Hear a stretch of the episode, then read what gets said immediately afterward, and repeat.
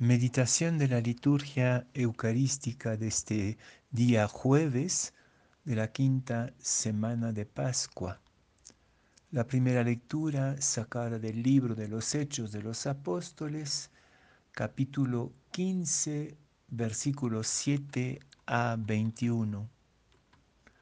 Y el Evangelio de Juan, capítulo 15, versículos 9 a 11. En aquel tiempo dijo Jesús a sus discípulos, Como el Padre me ha amado, así les he amado yo, permanezcan en mi amor. Si guardan mis mandamientos, permanecerán en mi amor. Lo mismo que yo he guardado los mandamientos de mi Padre y permanezco en su amor. Les he hablado de esto para que mi alegría esté en ustedes y su alegría llegue a su plenitud.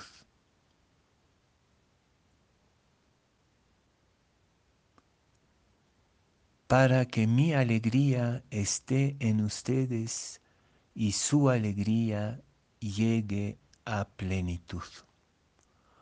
Dios es la alegría y Jesús es el Dios alegre en medio de nosotros. Para San Juan, la alegría es como una energía luminosa que constantemente desborda de las palabras, de los gestos, de las actitudes de Jesús. La clave de nuestro testimonio es la alegría. Pero muchas veces la gente identifica los creyentes o los asimila más bien a la tristeza. La religión más bien hace que la gente se siente triste porque son obligaciones, normas, amenazas, sobre todo si se agita constantemente la, el discurso y la falacia del infierno. Nuestra religión, que tendría que ser la escuela de la alegría divina, de la alegría de Cristo, se ha vuelto muchas veces un espacio de tristeza, de miedo ante el castigo, de culpabilidad. Ojalá podamos superar esta visión de la religión amenazadora para volver al corazón de nuestra fe, que es la alegría de Dios. Pero en el fondo, ¿qué cosa es la alegría? También muchas veces pensamos que para tener alegría tenemos que consumir algo, alcohol, eh, música, baile, que la alegría vendría de afuera.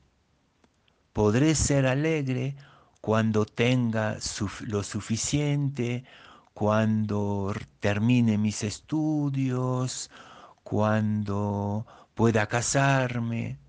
Siempre proyectamos el anhelo de la alegría y de la felicidad al exterior de nosotros. Cuando para San Juan y para todo creyente la alegría es como un manantial, una pequeña canción que susurra constantemente en el pozo del corazón.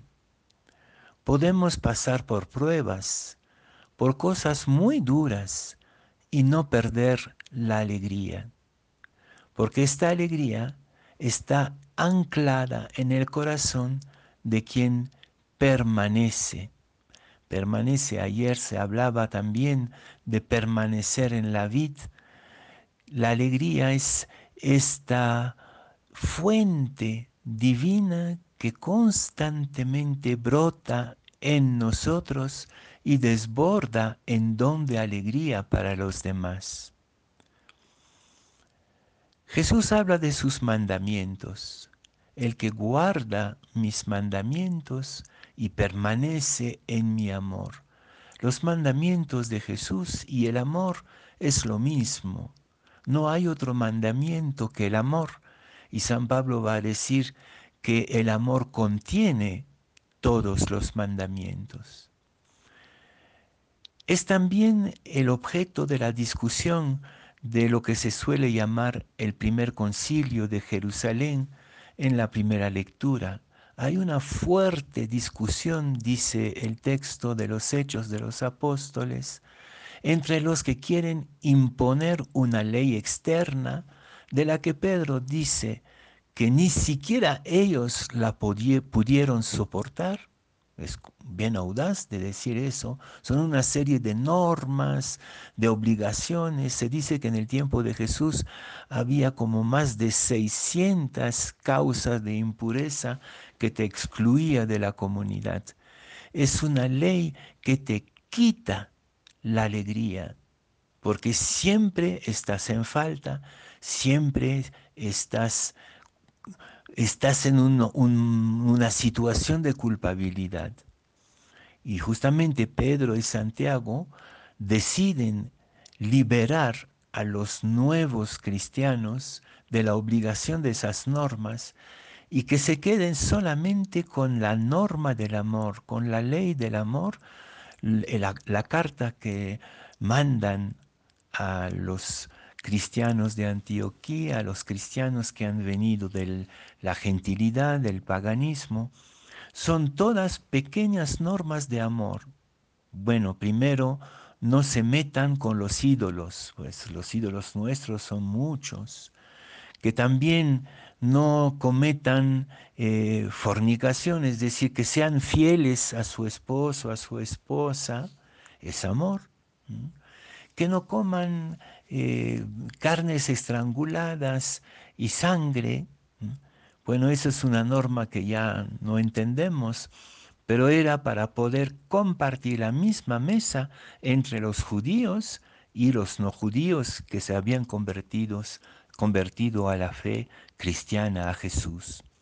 Entonces, las únicas normas que quedan entre judíos y paganos convertidos al cristianismo es el amor el que asume con vigilancia la ley del amor permanece en Dios, permanece en sí mismo. Se dice de San Benito que estaba siempre consigo mismo. Si tú permaneces anclado en este amor, en esta ley del amor, tú desbordarás de alegría, cualquier sean, cualquiera sean tus problemas, sufrimientos.